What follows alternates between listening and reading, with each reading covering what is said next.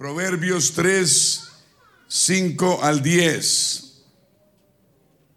Fíate de Jehová con todo tu corazón y no te apoyes en tu propia prudencia. Reconócelo en todos tus caminos y Él enderezará tus veredas.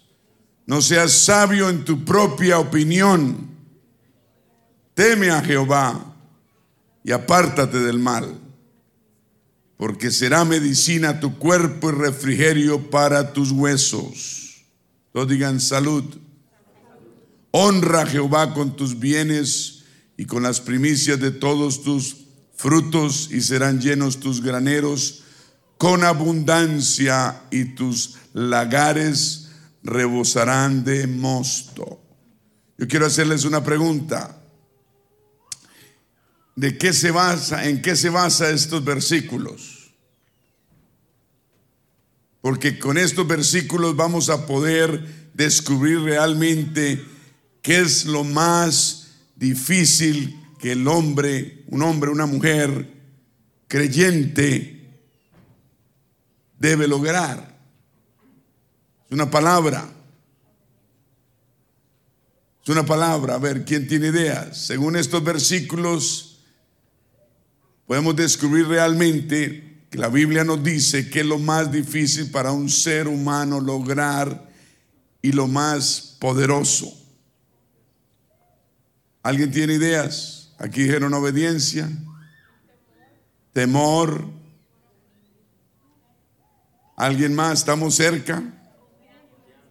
¿Cómo? Confianza. Fidelidad, fe. La palabra adecuada es confianza.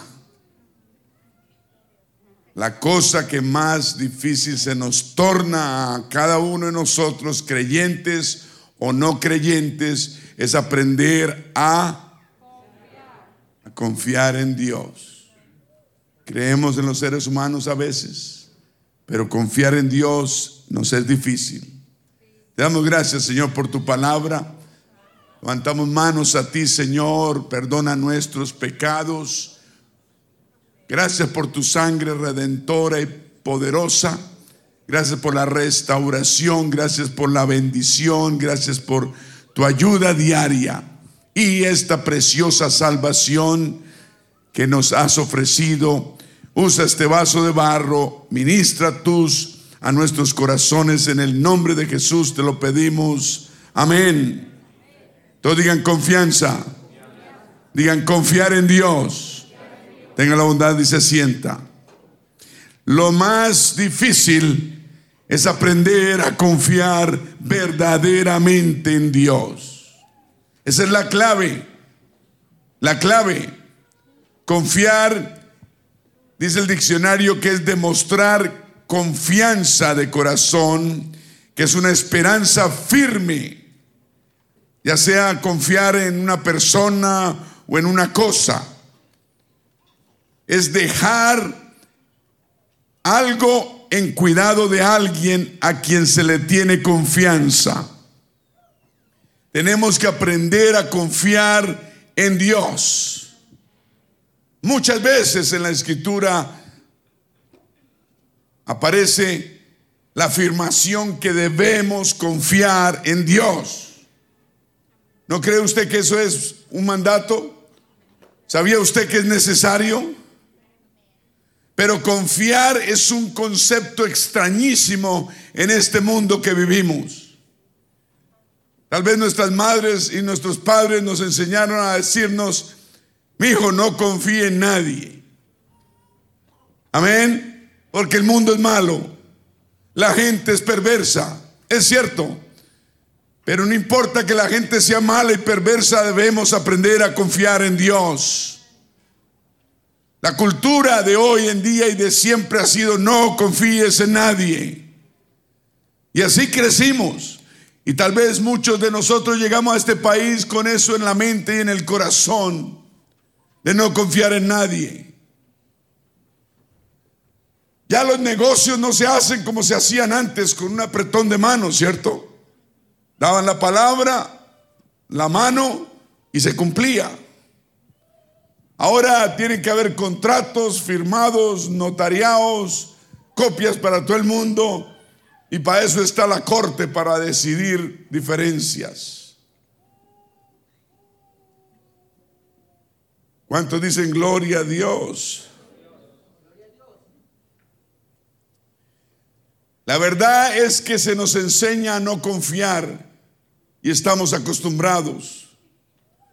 Los gobiernos hacen cosas, las noticias las oímos y vemos cosas que pasan en el gobierno y no confiamos en el, en el gobierno. No confiamos en lo que dice las noticias porque dicen mentiras. Pero Dios es digno de confianza. Dios no es hombre para que mienta, ni hijo de hombre para que se arrepienta. El gran problema de esta generación, que esta generación ha permitido, es el no confiar. Y eso nos afecta nuestra relación con Dios. Vamos a hablar de eso hoy día. Aprender a confiar en Dios es lo más difícil que todos y cada uno de nosotros necesitamos aprender a hacer. A confiar en Dios de corazón. Amén. Una vez ¿Cuántos han oído de las cataratas del Niágara? Entre Estados Unidos y Canadá hay unas cataratas monumentales, altísimas, y cae agua a borbotones. Y un hombre una vez que era famoso por atravesar las cataratas o, o, o cimas a través de una cuerda de acero gruesa así, la ponía de lado a lado, de montaña a montaña, de edificio a edificio, y pasaba caminando de lado a lado. Y colocó una de esas cuerdas de acero de lado a lado, y toda la gente mirando y aplaudiéndolo para que se lanzara. Y él no solamente estaba ahí solo, sino llevaba una carretilla. ¿Sabe qué es una carretilla? Que uno carga tierra. ¿Sí? ¿Sí saben? Todos. Y, y quiso poner la carretilla ahí en la cuerda. Y la gente lo aplaudía y lo levantaba y esto y lo otro. Y dijo, ¿Quién tiene fe en que yo puedo atravesar esta, esta cuerda con esta carretilla de lado a lado?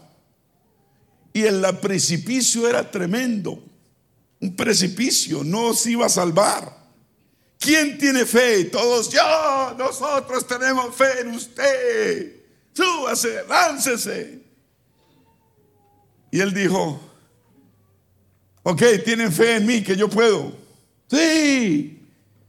Dijo, Ok, ¿quién es el primero que se sube aquí a esta carretilla y se sienta en ella y pasamos juntos? Y todo el mundo se quedó callado. Dijo, esa es la diferencia en tener fe y en confiar.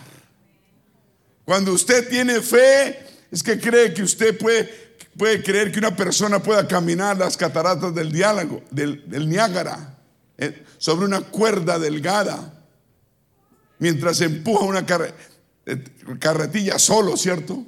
Pero usted confía cuando usted se sube a la carretilla y usted va ahí tranquilo, confiando en que va a llegar al otro lado.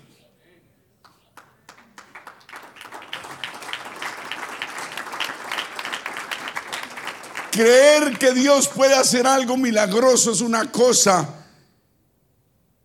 pero arriesgarse, todos digan arriesgarse, que se haga en nuestra propia vida es otra. ¿Si está entendiendo? Una cosa es decir, yo tengo fe en ti, Señor. Otra cosa es, Señor, yo confío en ti. ¿Sí sabe la diferencia? Confiar en Dios es subirnos a la carretilla de Dios y decir, Señor, tú me llevas al otro lado. Es estar tranquilo. Ese es el cambio que debemos hacer de tener fe en Dios a confiar en Dios. ¿Cómo está tu fe? ¿Confías en Dios verdaderamente? ¿Es tu fe suficientemente grande, poderosa para subirte a la carretilla y saber que Dios te va a poner, te va a sacar de un lado a otro? Eso es verdadera. Esa es la confianza que Dios quiere que tengamos. ¿Me está escuchando? Hay una gran diferencia entre tener fe en Dios y en confiar en Dios. Necesitamos aprender no solo a tener fe en Dios, pero a confiar en Él. Ahí es donde suceden milagros. Leímos el texto. Fíate de Jehová de todo tu corazón y no te apoyes en tu propia prudencia. Reconócelo en todos tus caminos y Él enderezará tus veredas. No seas sabio en tu propia opinión teme a Jehová y apártate del mal, porque será medicina tu cuerpo y refrigerio para tus huesos. Honra a Jehová con tus bienes y con las primicias de todos tus frutos. Está hablando de ser fieles a Dios en, económicamente. Y entonces serán llenos tus graneros con... Queremos abundancia, pero no confiamos en Él. Tenemos fe en, Dios, pero no confiamos en Él lo suficiente. Serán llenos tus graneros con abundancia, dice su promesa, y tus lagares rebosarán de mosto. ¿Me está escuchando? Gloria a Dios. Job 13:15, vamos a verlo. Job que todo lo tenía y un día perdió todo. Respondió cuando todo lo había perdido, he aquí, aunque Dios, aunque Él me matare, en Él esperaré. No obstante, defenderé delante de Él mis caminos. Esa es la fe que necesitamos, una fe total de confianza. Ayúdanos, Señor, a confiar más en ti. Tenemos fe, poca, mucha, esto y lo otro, pero necesitamos llegar a confiar en Dios. Ahora, confiar es más difícil que ser fieles en la iglesia. Y ser fiel en la iglesia con nuestros diezmos y ofrendas es un mandato y es para bendición propia de la familia espiritual y material. Confiar en Dios es más difícil que vivir una vida santa y recta delante de Dios. ¿Está escuchando? Confiar en Dios es más difícil que perdonar a alguien que nos haya hecho daño y debemos perdonar a los que nos han hecho daño. Confiar en Dios es más difícil que tener una, una fe en milagros. Tener fe es una cosa, confiar en Dios es otra. Usted sabía que, que la fe tiene niveles. Pregunto yo, ¿sabe usted cuál es el nivel más alto de la fe? Confiar en Dios, aprender a confiar en Dios es el nivel más alto de la fe. Hay clases de fe. La Biblia habla de no fe. Hay personas que no, no tienen fe, otras que tienen poca fe, otras que tienen una fe fuerte, otros que tienen una fe grande, otros que tienen una cierta medida de fe, otros que están llenos de fe y otros que tienen el don de fe. Pero eso es fe. Pero confiar en Dios es más aún. ¿Me está escuchando? Un hombre llamado Leo Rader escribió diciendo, la fe crece solamente en la oscuridad. Usted tiene que confiar en Dios cuando no lo puede palpar. Eso es confiar en Dios.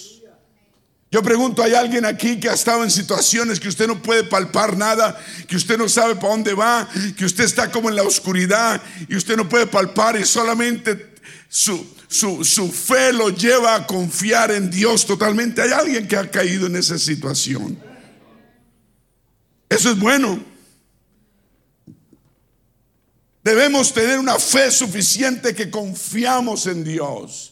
Y yo siempre lo he dicho aquí, cuando, cuando, cuando uno, cuando alguien eh, recibe la licencia de piloto, manejar el avión no es difícil.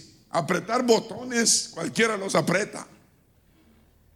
Levantar vuelo y aterrizar.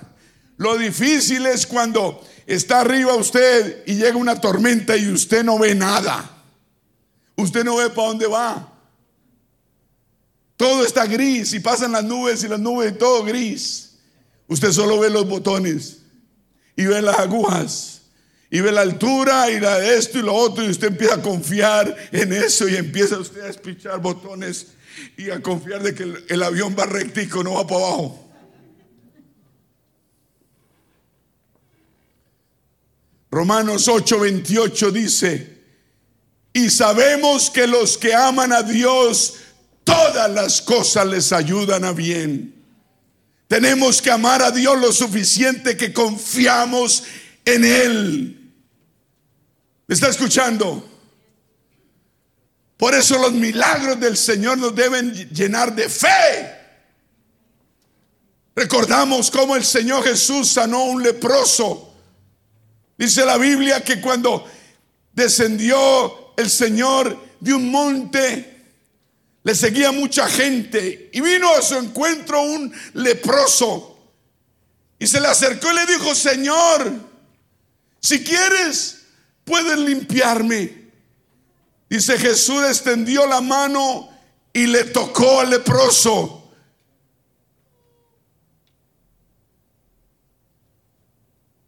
diciendo, quiero, sé limpio. Dice la Biblia, y al instante su lepra desapareció. Hubo algo en el corazón de ese leproso. ¿Me está escuchando? Cuando el Señor le dijo, sí, yo quiero, lo importante es que tú creas. Hermano, amigo, el Señor quiere, lo importante es que usted y yo creamos lo suficiente. Una vez el Señor entró a Capernaum y llegó un centurión y le rogaba, Señor, Señor, mi criado está en casa postrado, paralítico, gravemente atormentado. Jesús le respondió, yo iré y le sanaré. Entonces el centurión le dijo, Señor, no soy digno que entres bajo mi techo Solamente di la palabra, tú no tienes que ir hasta allá. Yo confío en ti plenamente que tú tienes el poder de decir la palabra y mi criado sanará. Esa es la clase de confianza que debemos tener en Dios.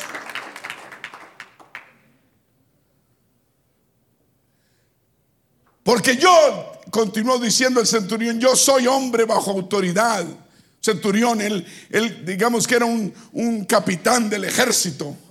Tenía bajo su mando una, una cantidad de soldados. Yo soy hombre también de autoridad y tengo bajo mis órdenes soldados, dijo.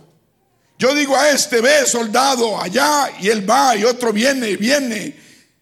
Haz esto y lo hace.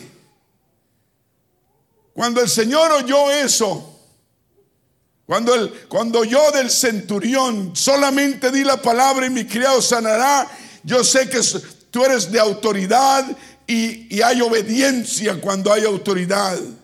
Al oír Jesús dice que se maravilló y dijo a los que le seguían, de cierto os digo que ni, ni aún en Israel he hallado tanta fe. Debemos tener fe que confiamos verdaderamente en Dios. Y continuó diciendo, y os digo que vendrán muchos del oriente, muchos del occidente, y se sentarán con Abraham, Isaac y Jacob en el reino de los cielos. Mas los hijos del reino serán echados a las tinieblas de afuera. Allí será el lloro y el crujir de dientes. Entonces Jesús se volteó al centurión y le dijo, ve y como creíste, te sea hecho. Wow. Como creíste, te sea hecho. ¿Será que es necesario creer? Y su criado, dice la Biblia, fue sanado en aquella misma hora. Es la fe la que mueve la mano de Dios, una fe verdadera. Señor, te pedimos que nos des una fe que confiemos verdaderamente en ti de confianza total. Esa es la fe que mueve tu mano verdadera la que tú quieres. En otra ocasión, el Señor vino a casa de Pedro, el apóstol, y vio que la suegra de Pedro estaba en cama, estaba enferma, con fiebre. Y tocó su mano inmediatamente y la fiebre la dejó y la suegra se levantó y empezó a hacer de comer. Cuando Dios sana nos pone bien. ¿Cuántos han sido liberados de este virus que, que está atacando este mundo? Amén. Y si a usted lo atacó como a mí, aquí estamos alabando a Dios y glorificando a Dios. El diablo es un mentiroso. Si a usted no lo ha tenido, lo felicito, gloria a Dios, pero aquí estamos en la pelea. Y Dios es más grande que cualquier virus. No podemos confiar en máscaras, sí las necesitamos, pero la confianza debe ser en Él. ¿Cuántos dicen gloria a Dios? Dice que mientras la suegra les servía, llegó la noche trajeron a él muchos endemoniados y con la palabra echó fuera a los demonios. Es la palabra la que tiene poder. Con la palabra el Señor echaba fuera demonios. Dice, y sanó a todos los enfermos. ¿A cuántos? A todos. Él quiere sanar a todos.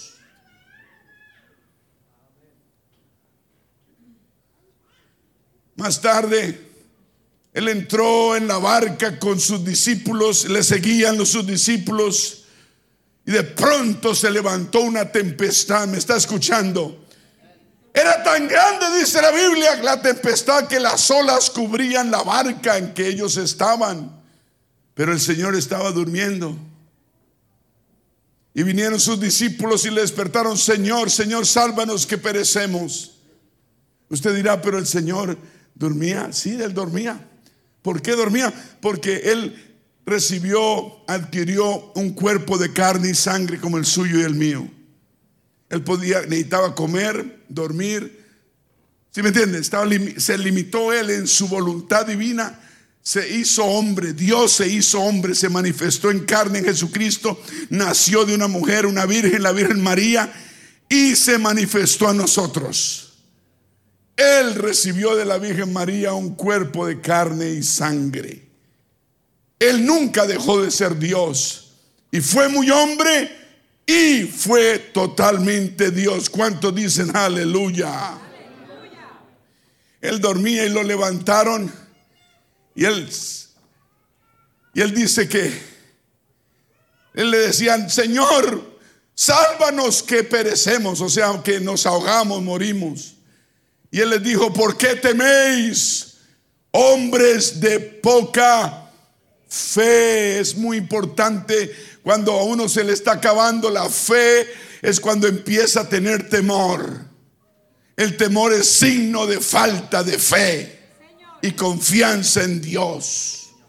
No podemos andar en temores, no podemos andar con miedos, no podemos andar por ahí comiendo no solo las uñas, sino los codos de nervios. Tenemos a un Dios grande, Dije, tenemos a un Dios grande que nos cuida, nos ama, nos protege y murió por nosotros.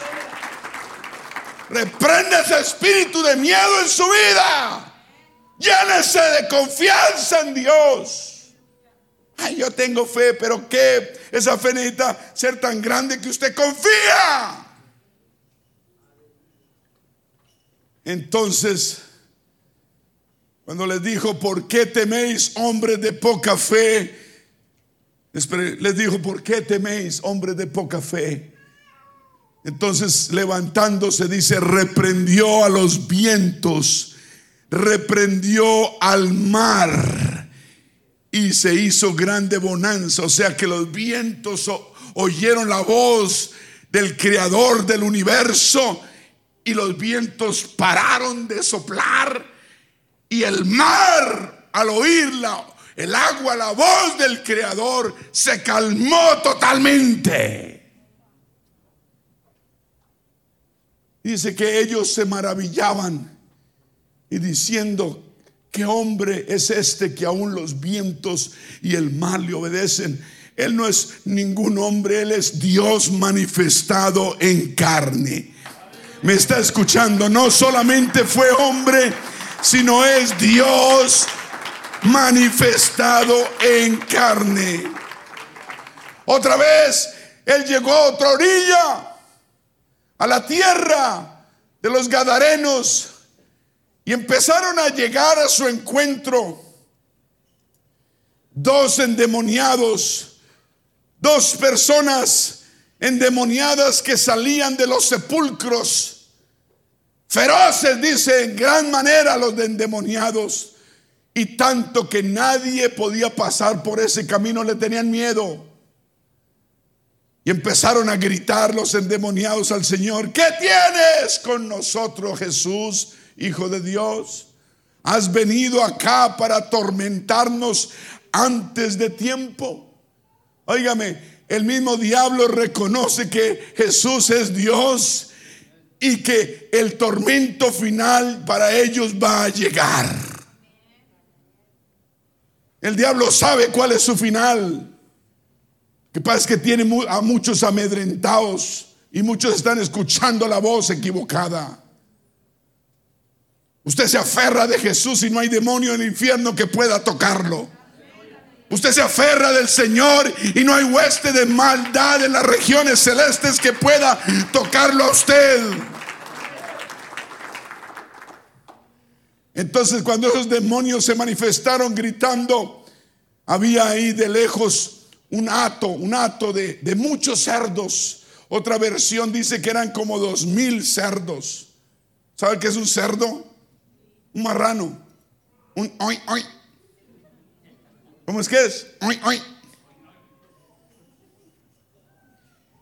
Entonces, inmediatamente los endemoniados, los demonios dicen que le rogaron al Señor diciendo, si nos sacas fuera de estos cerdos aquí donde vivimos, de nuestras, o no, de estos dos personas endemoniadas, digamos, y nos echa fuera, por favor permítenos al menos ir a esos cerdos que están allá, esos esa, esa manada de cerdos.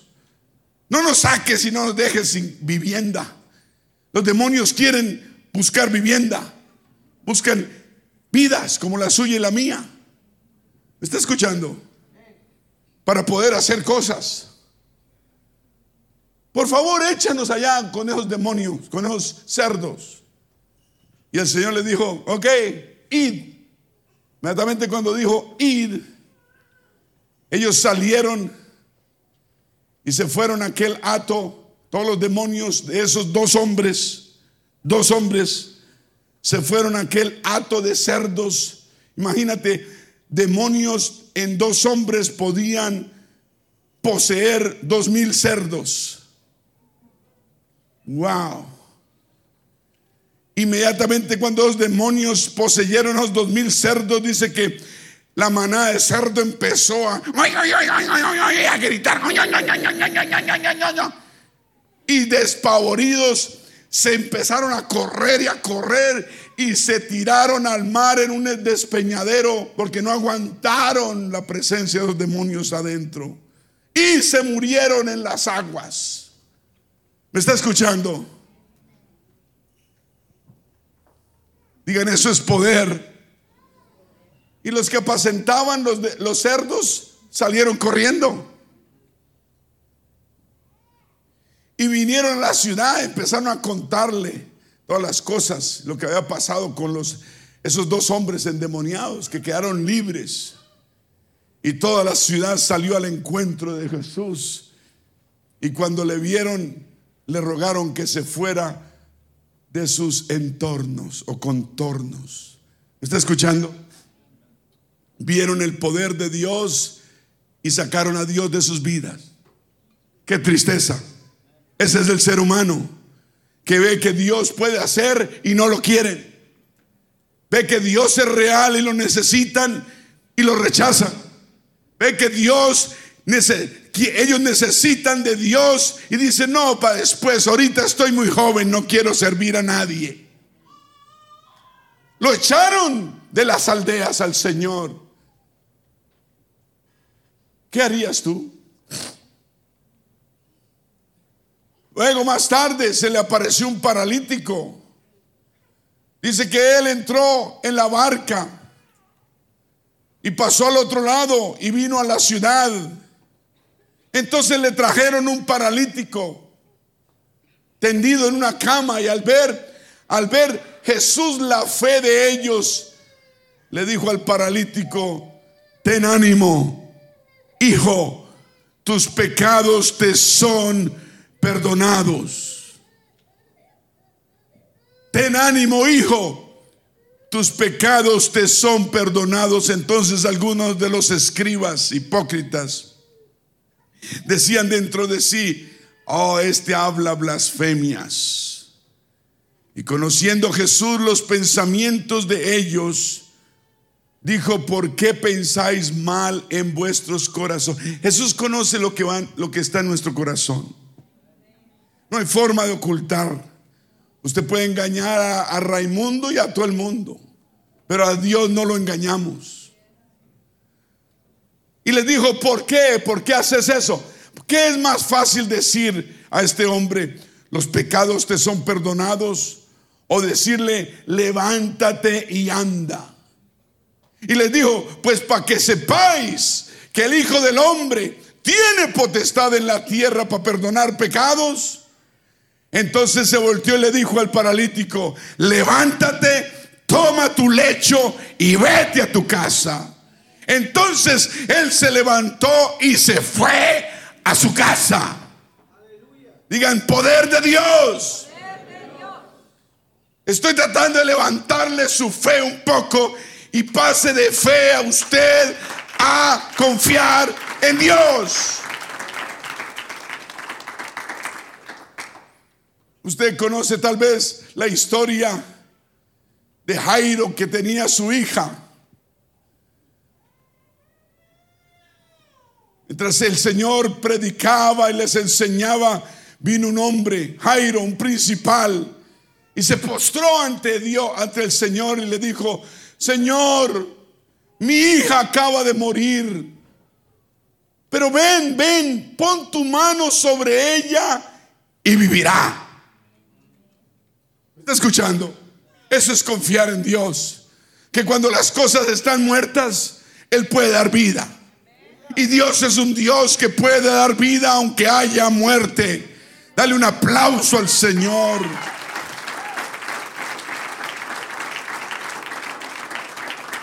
Inmediatamente se levantó Jesús y le siguió con sus discípulos.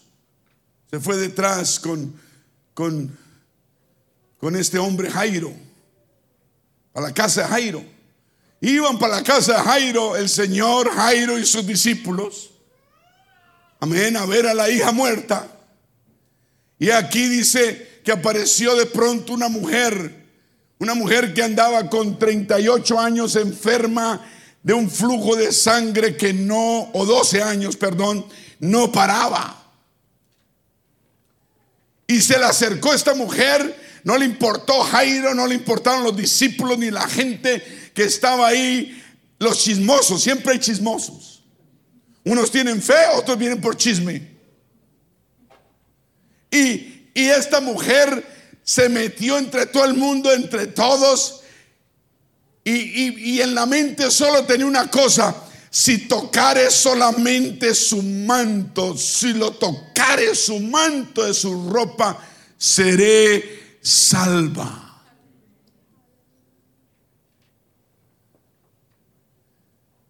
Pero Jesús volviéndose y mirándola le dijo, ten ánimo hija, tu fe te ha salvado.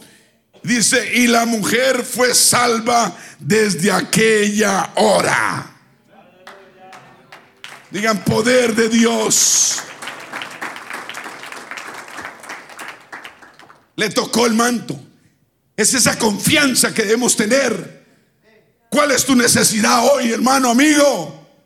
¿Cuál es la necesidad que tienes? Confía en Dios que Él hará. Toca el manto del Señor, tan solo el manto con tu confianza. Y Él va a hacer el milagro en tu vida. Y siguió caminando el Señor con Jairo y los chismosos y los demás. Y llegó a la casa de Jairo el principal, un hombre principal, viendo a los que tocaban flautas y a la gente que hacía alboroto allá. Yo no sé para qué tocaban ni hacían alboroto. Una niña se había muerto.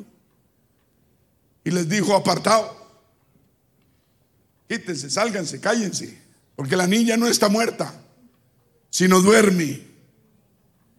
Se me desamarraron los papatos. Dije, ahora no mire los zapatos, míreme a mí. Porque la niña no está muerta, sino duerme. Solo Dios puede hacer eso y decir eso. Y la gente se burlaba de él, dice la Biblia.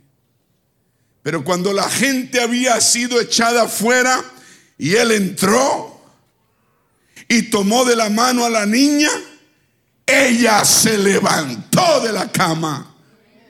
Un aplauso al que vive.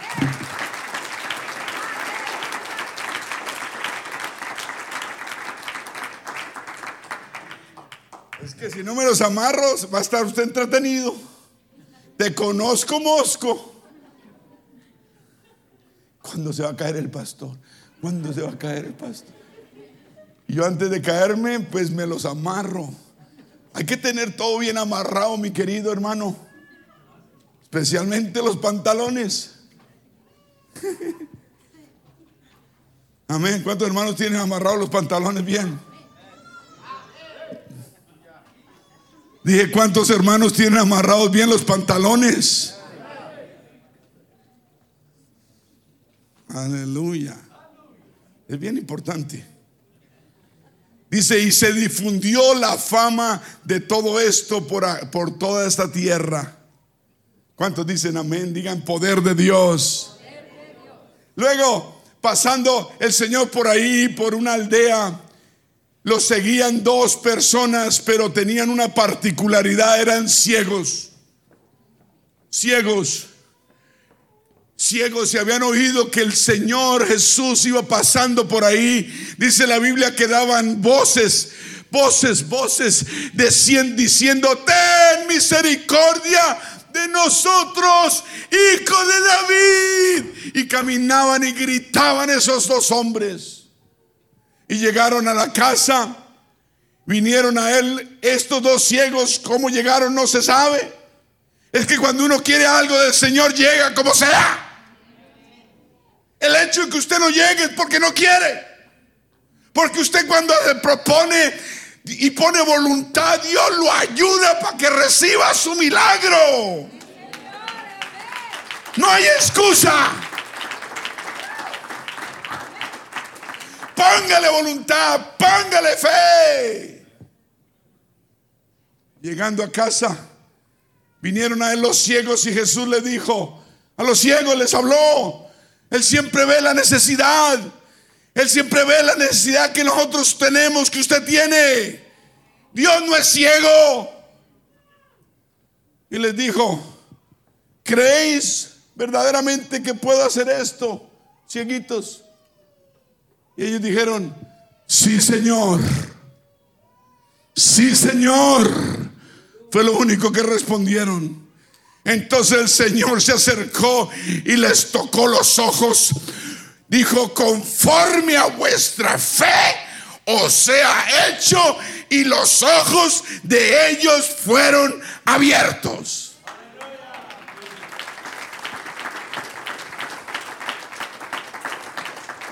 Y como a él no le interesaba que, que, se propagara tanto a la cosa, le dijo, no le cuenten a nadie lo que ha pasado aquí, porque la multitud lo, no.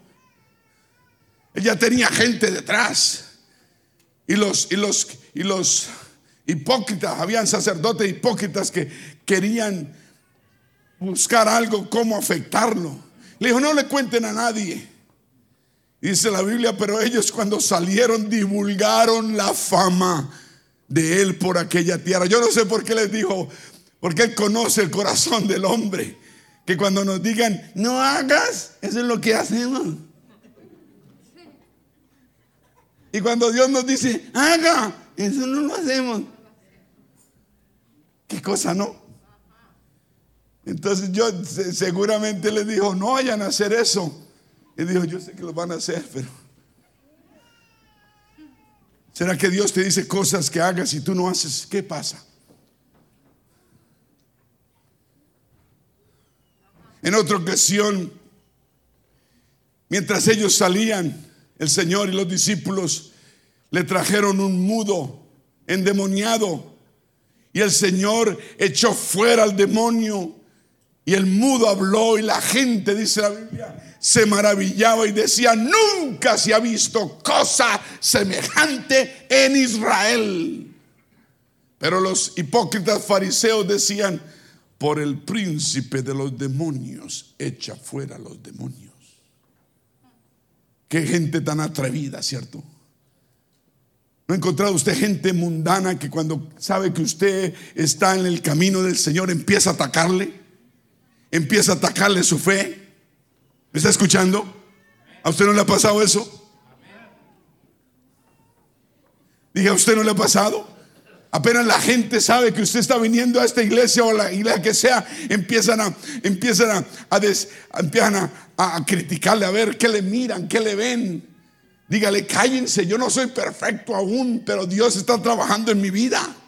Deje la envidia y si le da tanta envidia, camine conmigo para la iglesia. Si usted está en este camino y está empezando, yo le digo, va a haber muchos tropiezos, pero usted tiene que ser valiente, fuerte. Usted tiene que saber en quién ha creído. No le ponga cuidado a la gente ni la opinión de la gente. Usted tiene que saber para dónde va lo que el Señor promete en su palabra.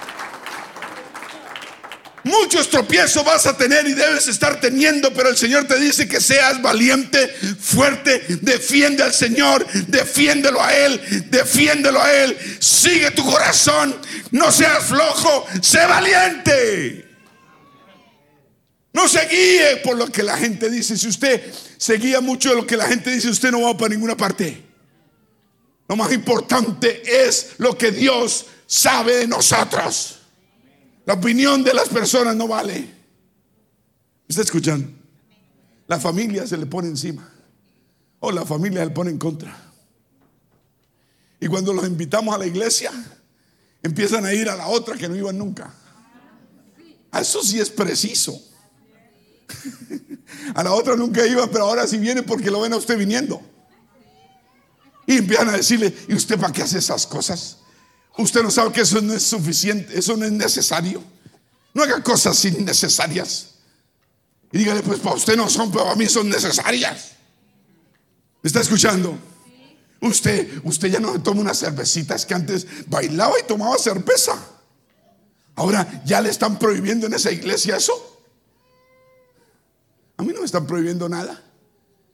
Es que ya no me dan ganas. Amén. Uno con Dios no le dan ganas de tomarse unos tragos, ni uno, ni dos, ni tres. Uno no, no, no, no va en contra del templo de Dios, que es el templo del Espíritu Santo. ni hace nada en contra del templo de Dios. Sí, ni una cerveza, es que no es necesario. Ahora nos embriagamos con el mosto del Espíritu Santo. Ahora nos embriagamos con, con el gozo, la paz, la vida que da el poder de Dios a través de su Santo Espíritu. Ya no necesitamos hacer esto ni tomar lo otro. No, no, no. Necesitamos solamente que Dios, aleluya, nos llene, nos sature en su presencia. Estoy hablando de un Dios de milagros, el cual merece que usted no solamente le tenga fe, sino aprenda a tener total confianza en Él. Confiar en Él al punto en que usted descansa en Él. ¿Cuántos dicen gloria a Dios? Aleluya. Otra vez con los discípulos entró a la barca y se fueron a la otra ribera.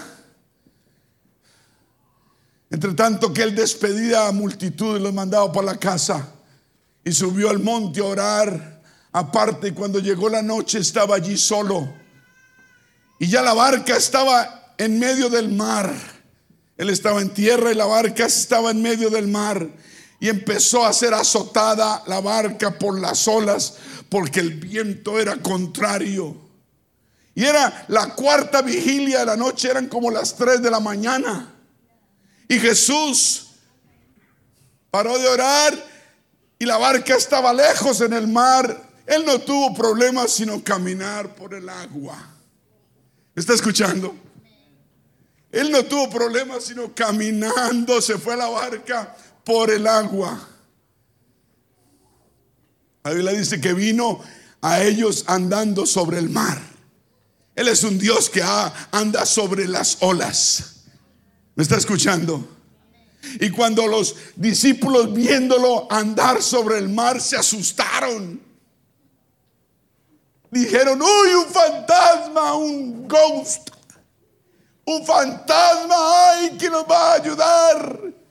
Es que uno cuando está bien asustado se olvida en quién ha creído.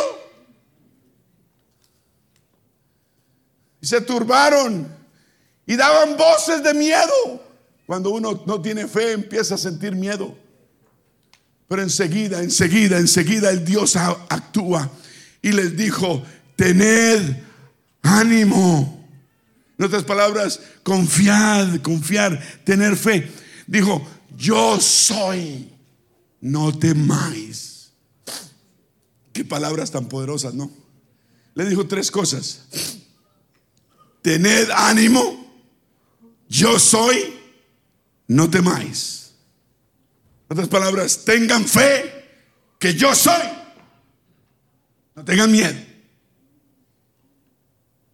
Cuando usted sabe quién es Él, usted deja de tener miedo y empieza a tener ánimo.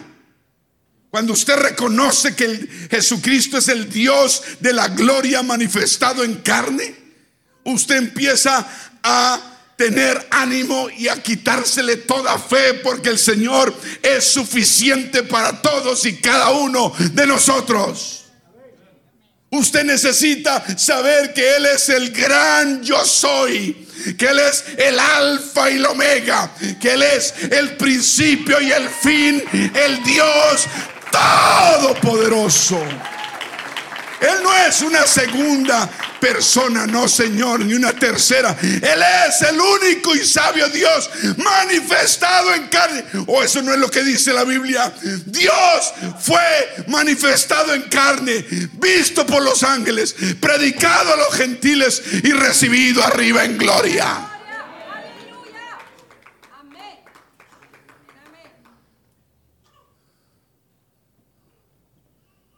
Entonces, cuando Él les dijo, tened ánimo, ellos le dijeron, fantasma. No importa qué le decimos al Señor, el Señor siempre nos da palabras de ánimo. Lo llamamos cosas. No, no tengan miedo, tengan ánimo. Yo soy. Cuando tú sabes que Él es, todo está seguro. Yo te pregunto, ¿sabes quién es Él? ¿O lo tienes como un profeta? Como solamente alguien, un, un, enviado. No, no, Él es Dios, el Dios del Antiguo Testamento. Está escuchando, hecho carne en el Nuevo Testamento, que entregó su vida por nosotros. Entonces Pedro, cuando escuchó esas palabras, tened ánimo, yo soy, no temáis, se llenó de vigor y valentía Pedro. Y le dijo, Señor. Y él venía en las aguas allá caminando en la mar a las 3 de la mañana. Señor, si eres tú, manda que yo vaya a ti sobre las aguas de esta barca y camine en este mar bravísimo allá y vaya a ti. Y él le dijo, ven, ven. Y dice la Biblia que descendió Pedro de la barca a las 3 de la mañana. Y dice, y andaba Pedro sobre las aguas para ir a Jesús. Eso es lo que dice. Andaba sobre las aguas para ir a Jesús. ¿Está escuchando? Mientras él quería ir a Jesús y pensaba en Jesús, él podía andar sobre las aguas. Y andaba, andaba sobre las aguas y caminaba sobre las aguas y no se hundía. ¿Me está escuchando? Pero, dice la Biblia, pero al ver el, el fuerte viento, tuvo miedo. El problema es que nos ponemos a ver lo que está alrededor y no al Señor. Mientras él tenía fija la mirada en el Señor, él pudo andar sobre las aguas.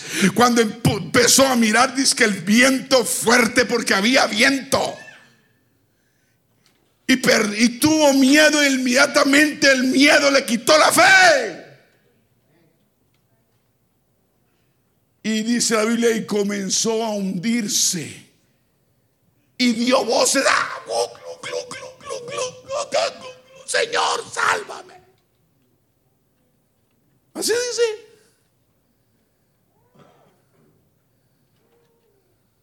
Al momento Jesús dice, extendió la mano y lo asió, quiere decir, lo agarró de la mano y le dijo, hombre de poca fe, ¿por qué dudaste? Está bien claro que la duda es la que nos, nos tiene ahogándonos. Está bien claro que es la falta de fe y confianza en Dios verdadera la que nos tiene medio llenos de agua.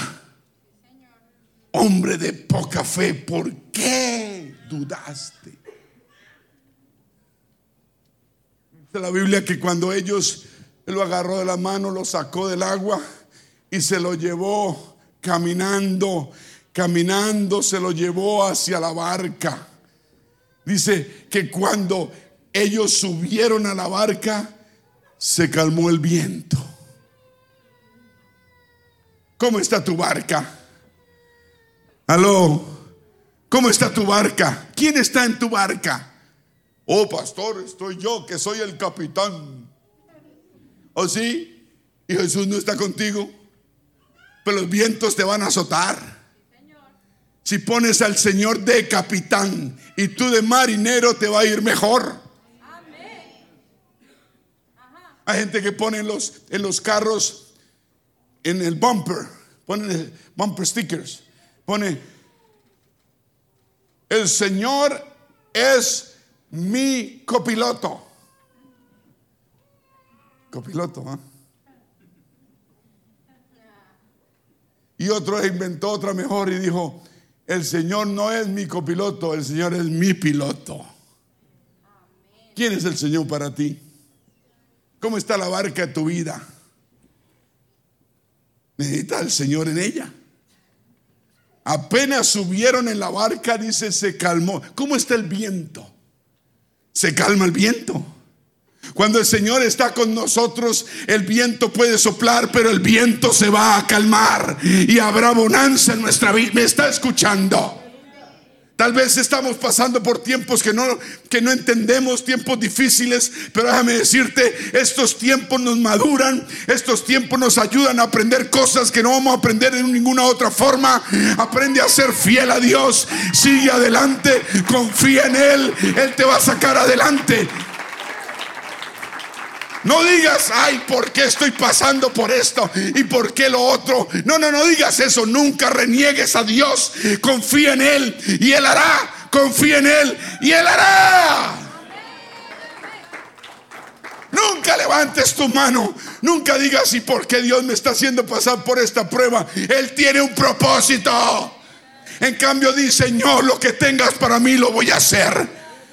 Di, ten una mente positiva y di, voy a aprender de esto. Tu lección la voy a aprender, Señor, rapidito, pero la voy a aprender. No reniegues nunca a Dios.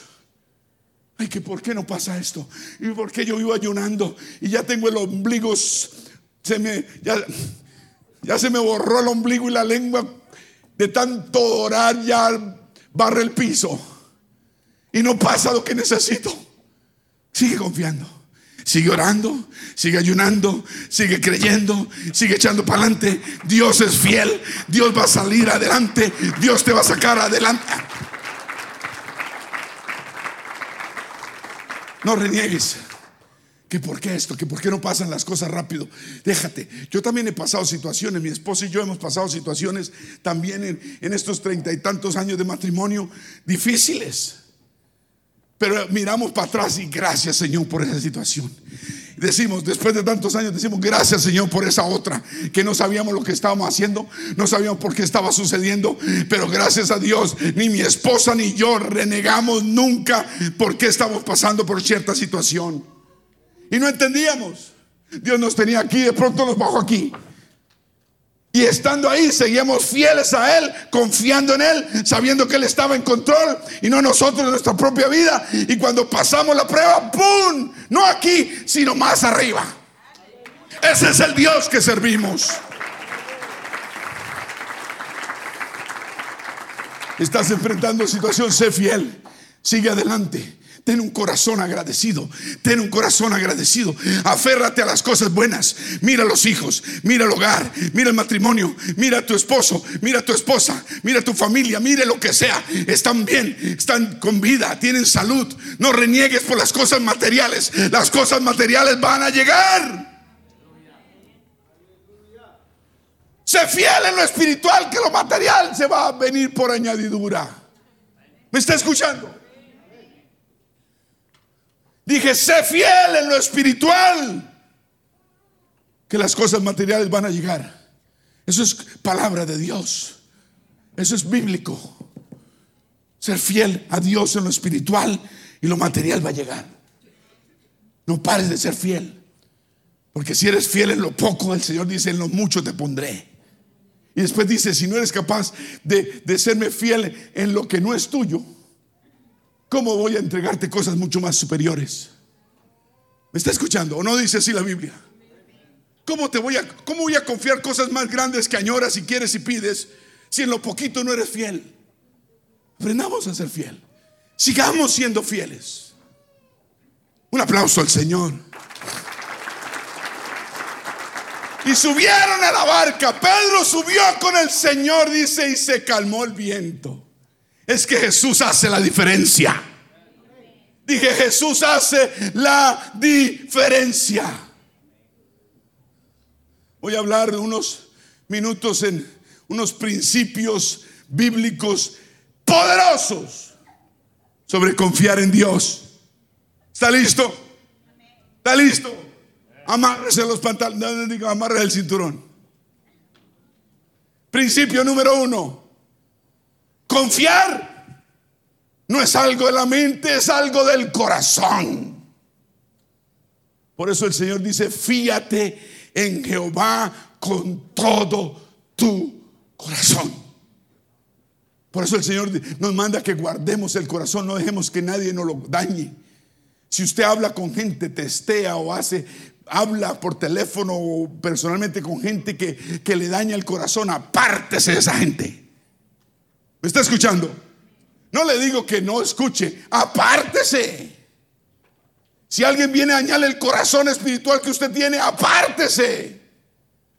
Hermanos, el principio es confiar, es algo de corazón. ¿Me está escuchando? Confiar en Dios. El corazón es, es la silla donde están todas nuestras emociones. Y es la habitación donde están todos nuestros afectos. Y también nada hay escondido para Dios. No podemos esconder nada de Dios. Podemos esconder del pastor, de los hermanos, de la mujer, del esposo, de la familia, pero de Dios no podemos esconder nada. Debemos aprender a confiar en Dios con nuestras emociones.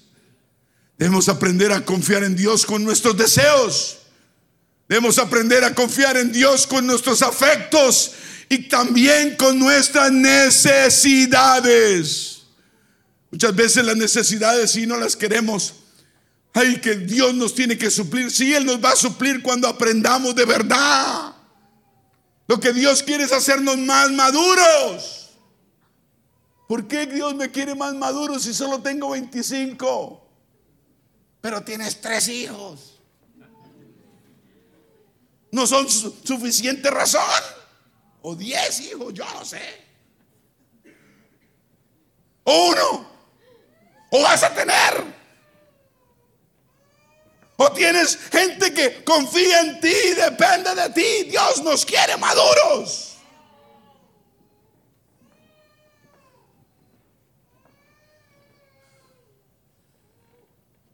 No les voy a preguntar a ustedes que saben tanto. Les pasa como el, el señor Tachuela, que sin saber leer abrió escuela. ¿Eh? ¿Qué es más fácil? A ver si, si sabe, si sabe, si sabe usted tanto. ¿Qué es más fácil, preocuparnos o confiar?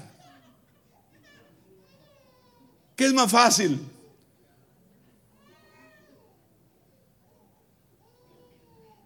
¿Ah? Dicen unos preocuparnos, otros dicen que confiar es más fácil. Preocuparnos es más fácil que confiar. Muchos sabían, pero dijeron, hey, el pastor me va a hacer una pregunta así medio cauciosa y medio enredada. Y si yo le digo esto, no, yo estoy tratando de ayudar a alguien. Preocuparnos es más fácil que confiar. ¿Se entendió? Lo mismo que fruncir el ceño. A veces creemos que es más fácil, pero es más difícil que estar sonriendo.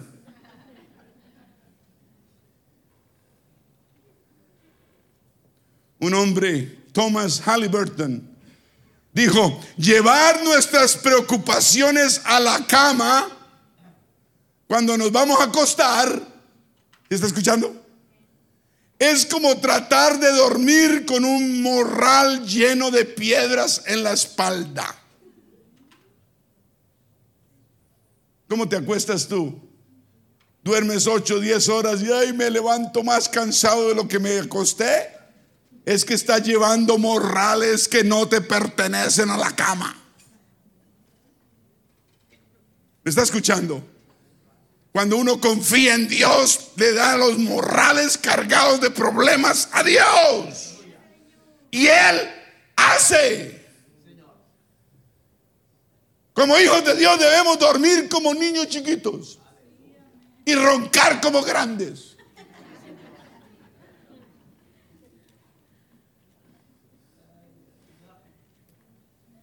Yo roncaba, abajo. Y mi esposa no hallaba cómo decirme. Y ella como él, ¿no? Y yo, pues suéltela ya. Y, y buscamos la forma. No es que yo te empujo ni te muevo la cama, te muevo la, la, alfombra, la alfombra, no, la almohada. Te quito la cobija, te la pongo y... Y yo rascándome la cabeza diciendo, ¿qué hago? No, pues bajar de peso es una solución, pero es más fácil ir a comprar unos taponcitos y se los ponemos a mi esposa en los oídos. Pero no, nada, eso está mal. Eso, son, eso son, son ideas malas. Pero tenemos esposas tan buenas que son capaces de hacerlo por nosotros. Un aplauso a nuestras esposas.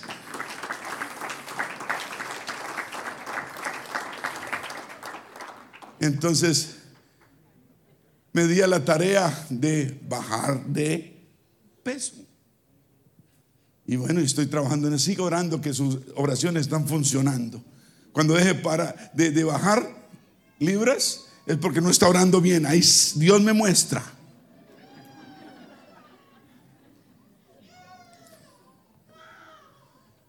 Yo siempre he dicho, hay que cerrar el pico. El pico es este. Pico es de los pájaros, ¿no? Pájaros nunca cierran el pico. Hay que cerrar el pico. Si usted quiere bajar de peso, hay que cerrar la boca. Y caminar como un loco. Dos cosas. ¿Ok? Hay gente que camina como loco si no cierra el pico. Y sigue igual. O peor. Hay que, ¿cuál, ¿Qué es lo que hay que hacer? Cerrar el pico y caminar como locos.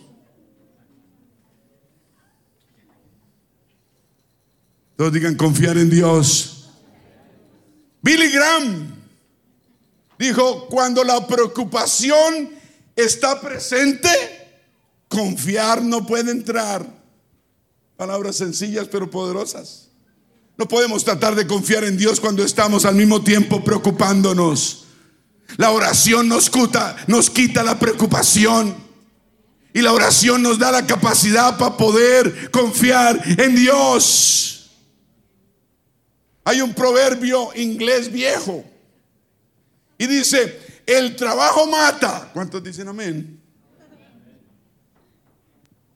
¿Cuántos moribundos hay? No, perdón, no. Dijo, no dije mal. El trabajo no mata. Amén, dice. Amén. El trabajo no mata, pero la preocupación sí.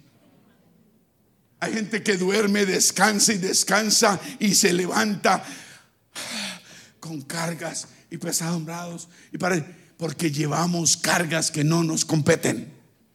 Necesitamos aprender a entregar toda carga al Señor. ¿Me está escuchando?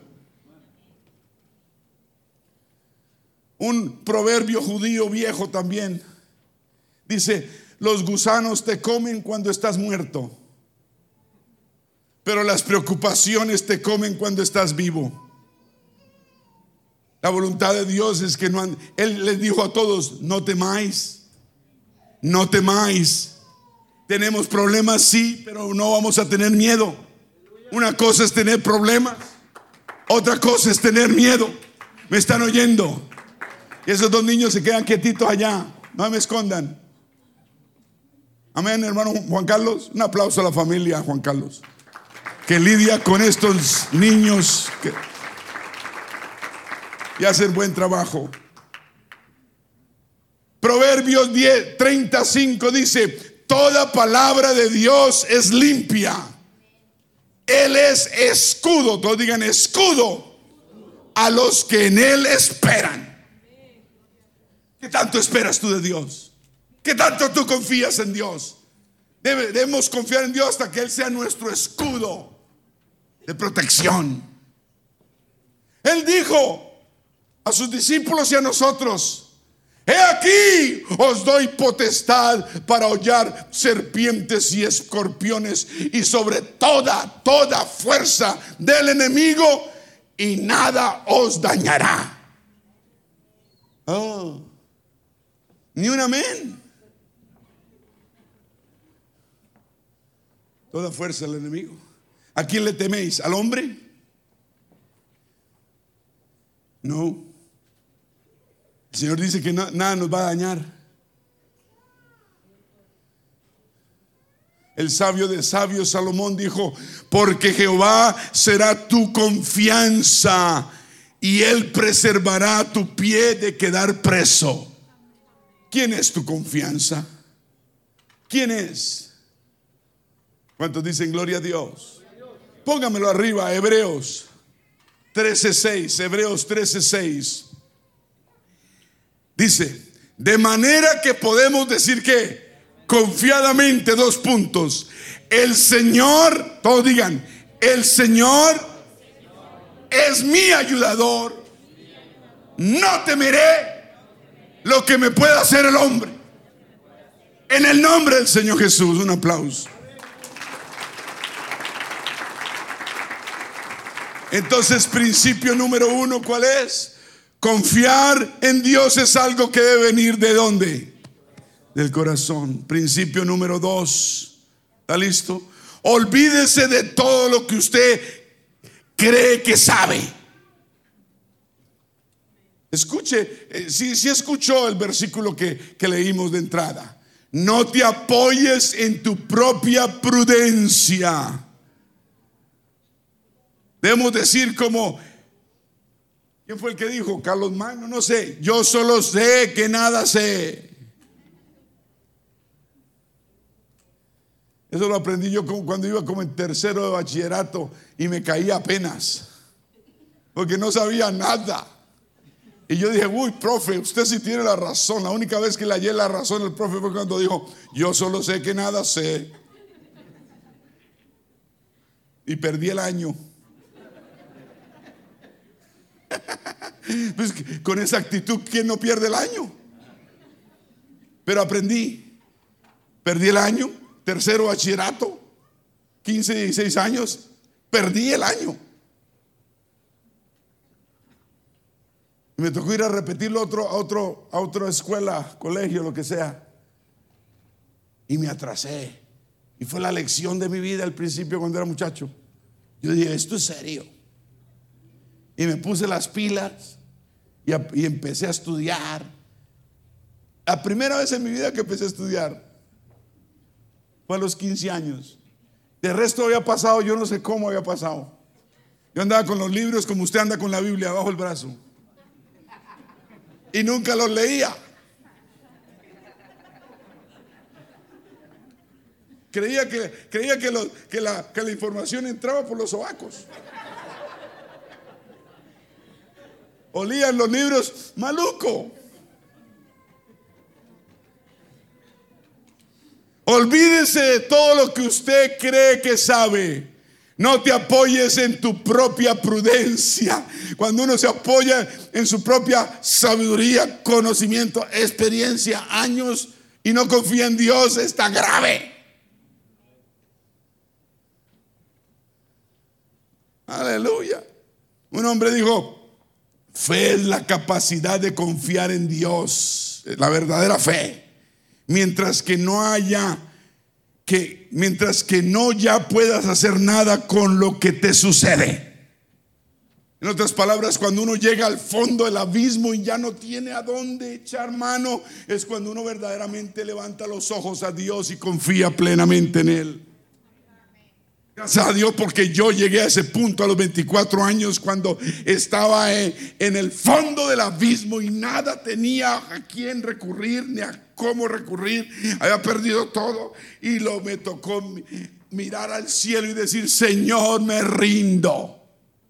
He luchado en contra tuya 24 años, me rindo el día más glorioso de mi vida porque el Señor vino a mi encuentro, me abrazó, me perdonó, me recogió, me adoptó como su hijo y empezó a caminar conmigo.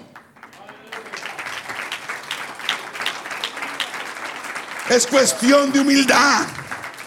Dije, es cuestión de humildad. Dios no, Dios no acepta la arrogancia ni a los prepotentes. Tenemos que adquirir un corazón humilde a Dios. Mientras tú y yo tengamos un corazón rebeldón, vamos a, vamos, nos va a ir mal.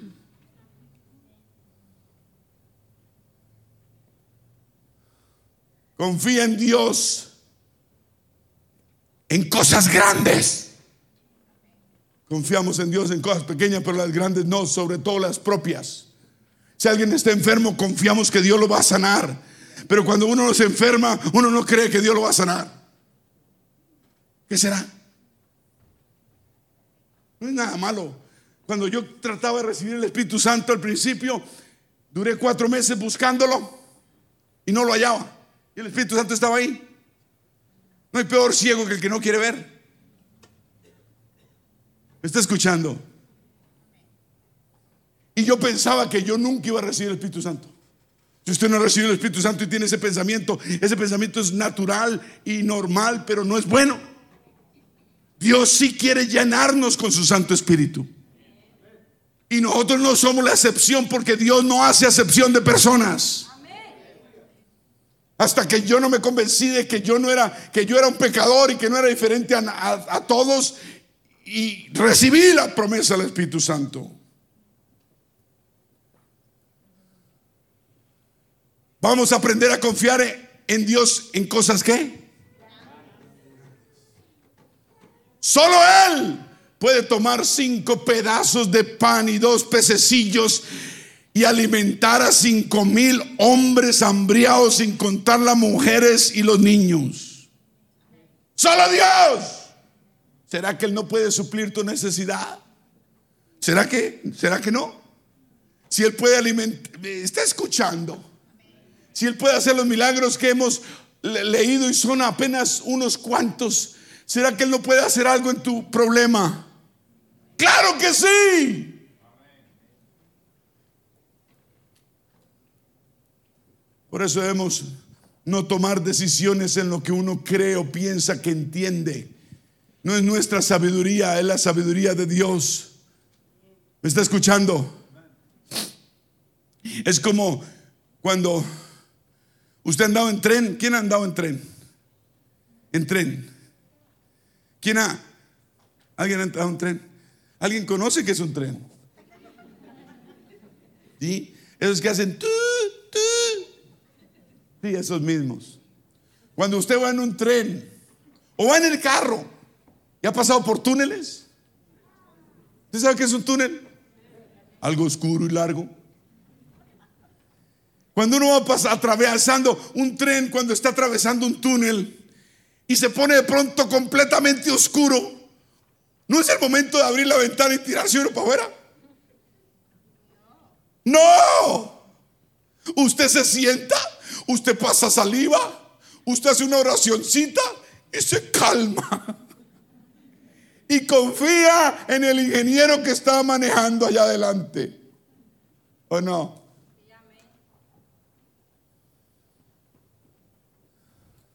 Debemos aprender a confiar. Debemos preferir caminar con Dios en la oscuridad que caminar solos en la luz.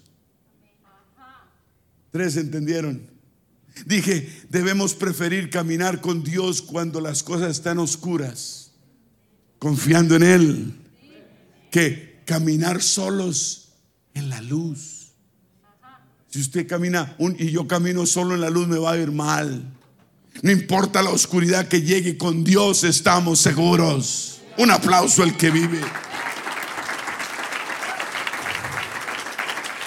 Principio número uno, confiar es algo que debe venir de. Principio número dos, olvídese de todo lo que usted sabe y cree. Principio número tres, ponga a Dios siempre primero no segundo. Él no es segundo de nadie. ¿Me está escuchando?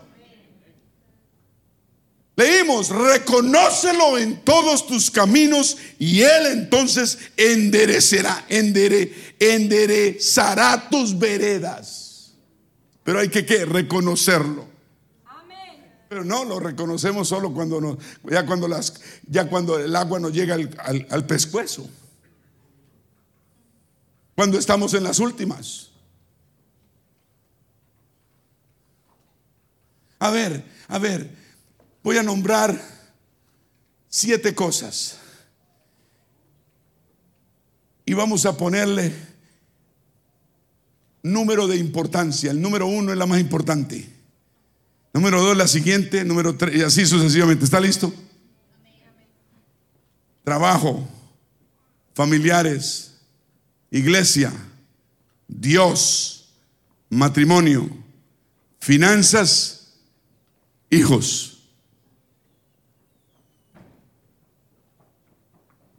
¿Quién debe ser el número uno? Uy, en la iglesia decimos eso. ¿Qué decimos en la casa? Eh, se me olvidó lo que me dijeron, pastor. Número uno, Dios. Repito, trabajo, familiares, iglesia, matrimonio, finanzas, hijos. ¿Quién debe ser número dos?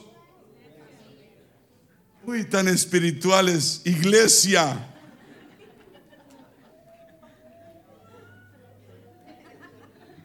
Estamos haciendo buen trabajo, ¿no? Entonces, número uno, ¿quién? Número dos, siguientes, familiares, matrimonio, finanzas, hijos. Número tres, ¿ah? Hijos, matrimonio, hijos, matrimonio, matrimonio. El número tres es matrimonio. Siguiente, trabajo, familiares, finanzas, hijos. Hijos, el número cuatro. Siguiente, trabajo, familiares, finanzas.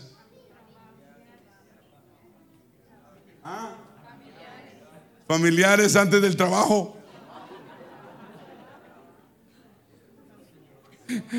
Cuando hablamos de familia, es la familia, ¿sí? La familia dejará al hombre a su mujer, dejará al hombre a padre y madre, se unirá a su mujer y serán una misma carola.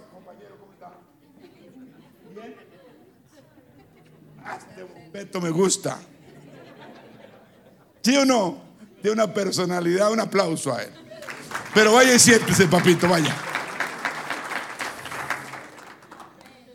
¿En qué vamos? Bueno, no lo mire más, míreme aquí. Es una belleza. Bueno, ¿en qué íbamos? Trabajo, familiares, finanzas. ¿Quién es más importante? Trabajo número 5. Entre los familiares las finanzas, ¿quién es más importante? Las finanzas. Y por último, los familiares. Así es la vida. Pero son importantes. Pero todos tienen su nivel. Primero Dios, segundo la iglesia, tercero el matrimonio, Cuarto, los hijos. Acuérdense que los hijos están después del matrimonio. ¿Me escucharon? Uno no puede descuidar el matrimonio por los hijos. Tampoco puede descuidar los hijos. Los hijos son muy importantes. ¿Qué tal los hijos sin matrimonio? ¿Y qué tal los hijos, los, los, los hijos sin iglesia y sin Dios? Y después de los hijos viene el trabajo, porque sin trabajo pues no va a haber nada. Y por último, los familiares, un aplauso al que vive. Yo quiero, yo estoy tratando de levantarle la fe a usted, una forma para que usted aprenda a confiar en Dios de todo corazón. La Biblia lo dice que el Señor es la cabeza de la iglesia, que Él es el principio él es el primogénito entre los muertos y en todo Él tiene preeminencia. Las cosas de Dios deben ser número uno. Ay, pastor, y no sé qué, trabajo no. Si usted, usted no tiene bendición en el trabajo, usted le va a ir mal en el trabajo. Por eso Dios tiene que tener preeminencia en su vida. Nada debe ser antes de Dios. La iglesia, las cosas de Dios. Usted no ha entendido que por ahí es donde viene la bendición. Si usted no entiende eso,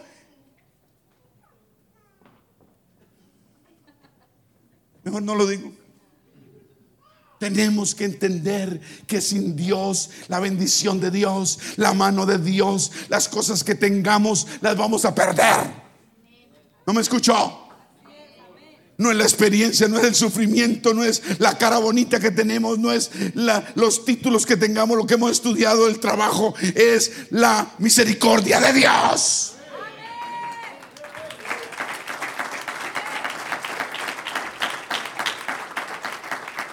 En toda área de su vida ponga a Dios primero. Dios primero en el matrimonio.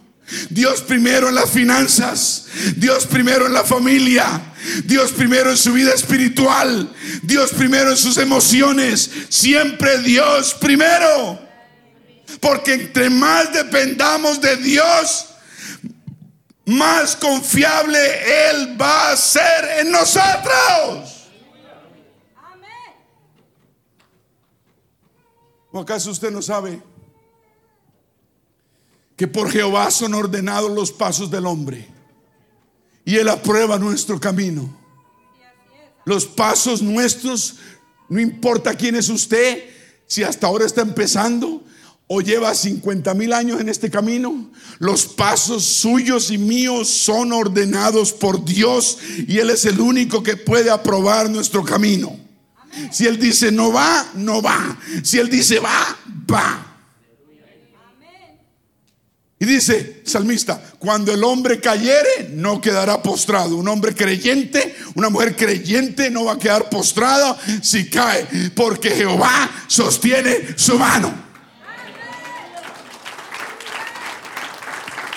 Así como Pedro se cayó y se hundió en el agua, el Señor se, lo, se agachó, lo levantó y lo sacó del agua y lo subió a la barca. Así el Señor hace con nosotros.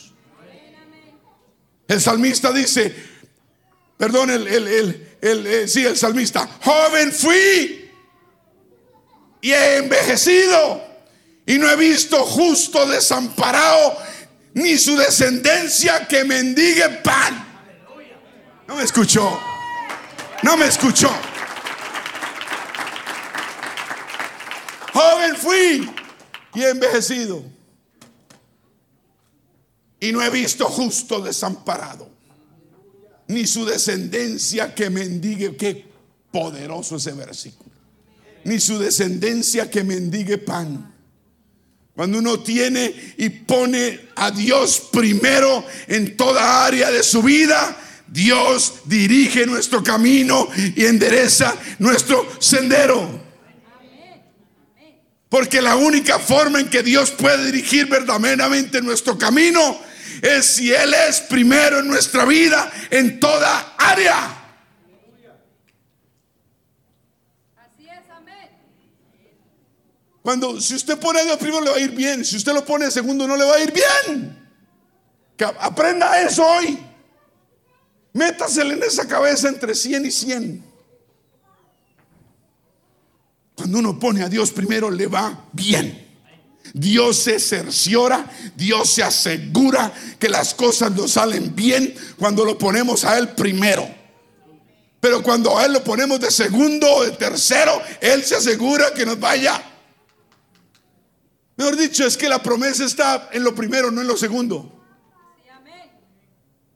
Él no es que nos dé mal, ni nos haga mal, ni nos quiere hacer mal. No, no, no, no. Ese no es lo que estoy diciendo. Estoy diciendo que la promesa es que si uno lo pone al primero, Él nos saca adelante. Él nos ayuda. Él me está escuchando. He visto hermanos que, que, que llegan al Señor y, y tenían tal vez negocios y una tienda, por ejemplo, y vendían tal vez licor y el licor les daba dinero. Y cuando llegaron al Señor, dijeron, aprendieron que la Biblia dice no licor, no tomar esto y lo otro.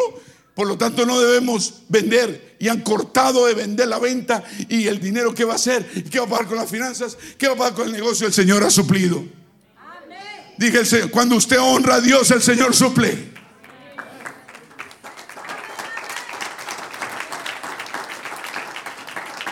Cuando uno pone a Dios primero le va bien. Eh, hermanos, han dejado eh, el deporte. Sí, varios. Giovanni creo que fue uno de ellos. ¿Le gustaba el fútbol? ¿Sí o no, Giovanni? Se la pasaba con una pelota, dormía con una pelota. Y bueno era.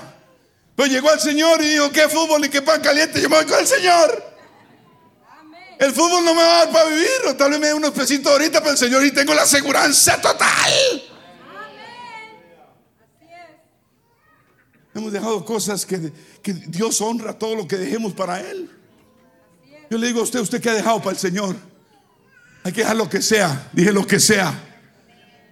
Lo que sea. Aleluya. La única forma en que Dios puede dirigir verdaderamente nuestro camino es ponerlo a Él como número uno. Diga número uno. Número uno. Entonces, principio número uno. Confiar es algo que viene de Él. Número dos. Olvídese de todo lo que usted sabe y cree. Yo creo esto, yo creo yo creo que me parece, no olvídese. Número tres, ponga a Dios primero. Número cuatro, ¿lo quiere saber? No se las dé de saberlo todo. ¿Cómo es? No se las dé de sabio. Eso lo dice la Biblia. No seas sabio en tu propia la Biblia dice que antes del quebrantamiento uno se vuelve soberbio. Primero soberbio, después viene el quebrantamiento. Ojo con esa soberbia. Esa soberbia lo va a llevar a usted al quebrantamiento. Dice, antes de que uno caiga, uno tiene el, espíritu, se le vuelve altivo. Cuando usted le vuelve el espíritu altivo, apláquelo. Porque ese es el principio de muchos dolores. ¿Me está escuchando? ¿Cuántos dicen amén? Principio número 5. Apártese de todo pecado. ¿Qué es? Debemos temer a Dios lo suficiente para apartarnos de todo lo malo y de todo pecado. Raymond Edmund, Victor Raymond Edmund, dijo, confiar en Dios es la sustancia de todo lo que representa vivir para Dios. Si decimos que vivimos para Dios, debemos confiar en Dios, pero de corazón. No solamente tener fe, pero confiar en Él. ¿Cuántos dicen aleluya? Principio número 5 dije. Apártese de todo y de todo lo malo. Oh, se me acabó el tiempo, pero también los principios. Vamos a ponernos de pie. El Señor nos ha hablado hoy. Dije, el Señor nos ha hablado. Nos ha enseñado por su palabra preciosa, nos enseña, nos madura. Vamos a ponerla por obra en nuestras vidas. ¿Me está escuchando? Aleluya. Primero que todo debemos aprender a confiar, que la confianza es algo que viene de dónde. Debemos olvidarnos de todo lo que uno cree que sabe y no sabe. La confianza la debemos poner en el Señor. Debemos siempre poner a Dios primero no dárnoslas de sabios, de que sé mucho, de que ya aprendí mucho, yo solo sé que nada. Y número cinco, apartémonos de todo lo malo y de todo pecado. Gloria a Dios.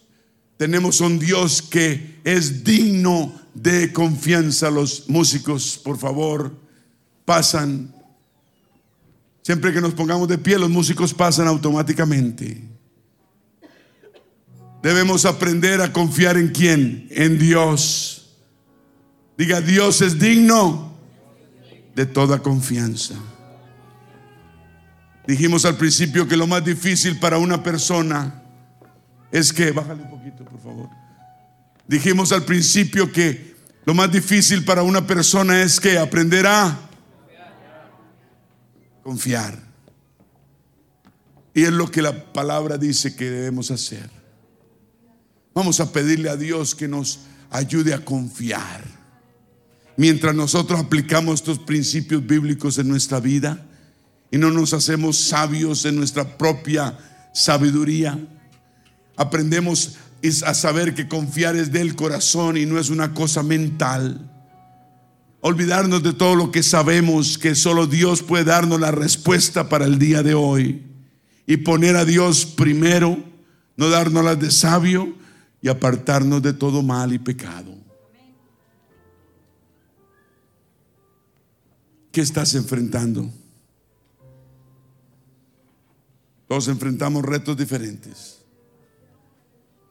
Lo vimos en los milagros. El Señor siempre busca que confiemos, confía en mí. A los apóstoles se llenaron de miedo cada vez que perdieron la confianza en Él. Cuando uno pierde la confianza en el Señor, uno se llena de miedo. Yo, a mí me pasa. Cuando uno se le olvida todo lo que Dios ha hecho, uno se llena de temor y dice, ¿qué va a pasar ahora? Pero la reflexión es, tengo que acordarme de las hazañas, de los prodigios y los milagros que Dios ha hecho en mi propia vida. Y esas hazañas, prodigios y milagros son reales, fueron vivas, no las puedo negar y tengo que acordármelas que si Él fue fiel ayer, Él va a ser fiel hoy y va a ser fiel mañana. Cada vez que te olvides, te entre temor, Acuérdate de las hazañas, prodigios y milagros que Dios ha hecho contigo, con tus hermanos, con tu familia o con alguien alrededor tuyo. Y Dios no hace acepción de personas. Y Dios es el mismo hoy y por los. Levantemos las manos al cielo. Señor Jesús, somos seres humanos. Tendemos a no creer y a llenarnos de temores. Nos olvidamos de lo bueno y recordamos solo lo malo. Hemos venido de, vidas difíciles. Hemos venido de vidas duras.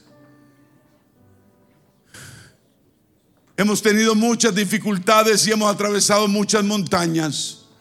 Pero tú siempre has sido fiel y has hecho cosas milagrosas y grandes. Señor, Perdóname por recordar lo malo y llenarme de temor. Te pido perdón, Señor, por llenarme de temor, por no confiar en ti. Me arrepiento. Soy culpable, soy pecador. Ese miedo viene por olvidar los milagros que has hecho en mi propia vida. Te pido perdón en este momento, Señor. No puedo vivir en temores ni en miedos no, no, no, no, no, no, no, no, no, esa no es tu voluntad y eso no es lo que quieres para nosotros. Voy a caminar en fe, voy a caminar en confianza. Aunque confiar es muy difícil, voy a aprender a hacerlo, a confiar en ti plenamente. Voy a ponerte a ti primero, primero, primero, primero, primero y voy a ver desarrollar mi vida en bendición y la de mi familia. Que la presión de la gente, así sea mi propia familia, no me merme. Que la presión de los demás, que el mundo, el pecado de donde yo salí, donde estoy tratando de salir, que me llama. Sí, me llama, el pecado me llama. El mundo me llama. Los malos amigos me llaman. Pero no voy a claudicar, seré fuerte, seré valiente y no voy a bajar la guardia, seguiré adelante.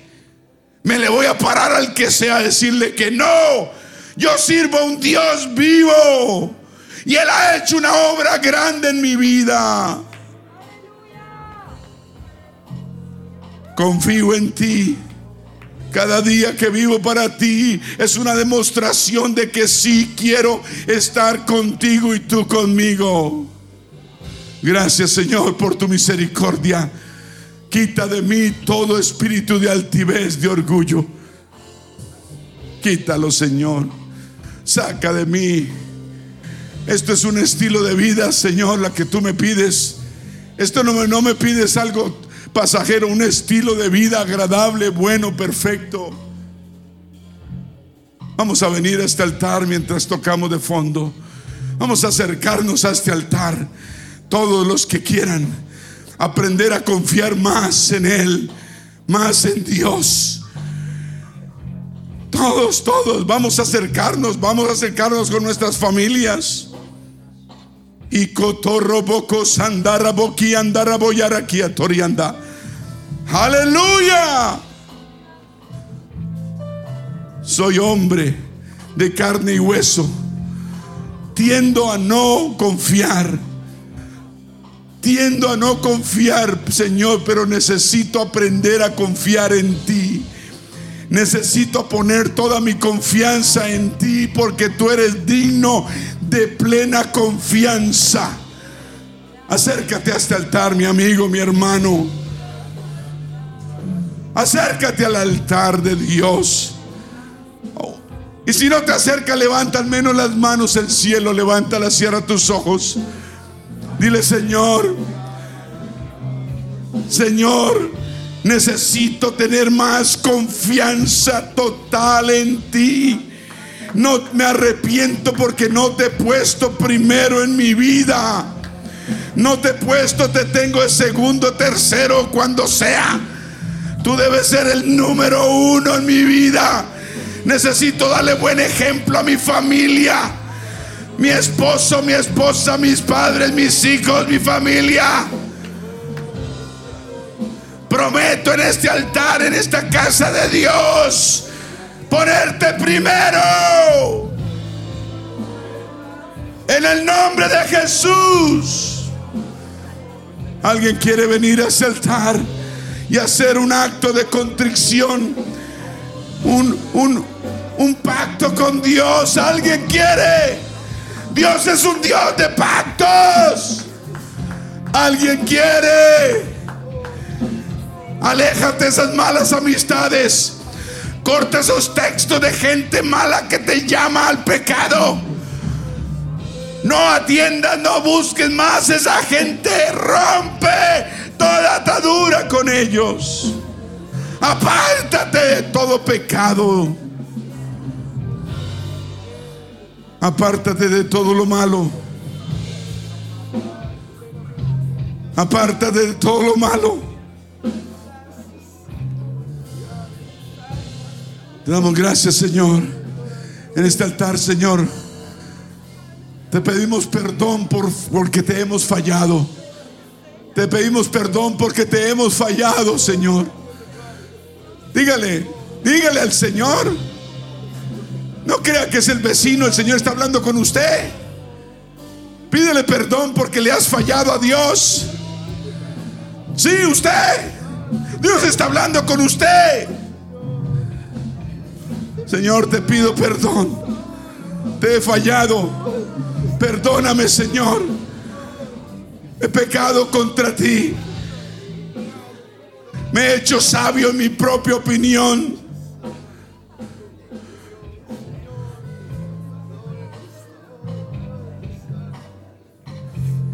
Aleluya.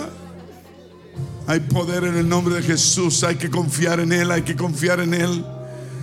El miedo quiere prevalecer, pero hay poder en el nombre de Jesús. El miedo quiere montarla, el miedo quiere invadirnos, pero hay poder en el nombre de Jesús.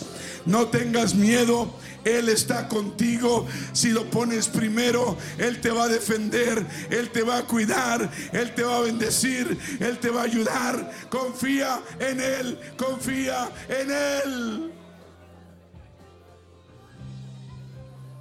Y Gracias, mi Dios, aleluya. Vamos a cantar.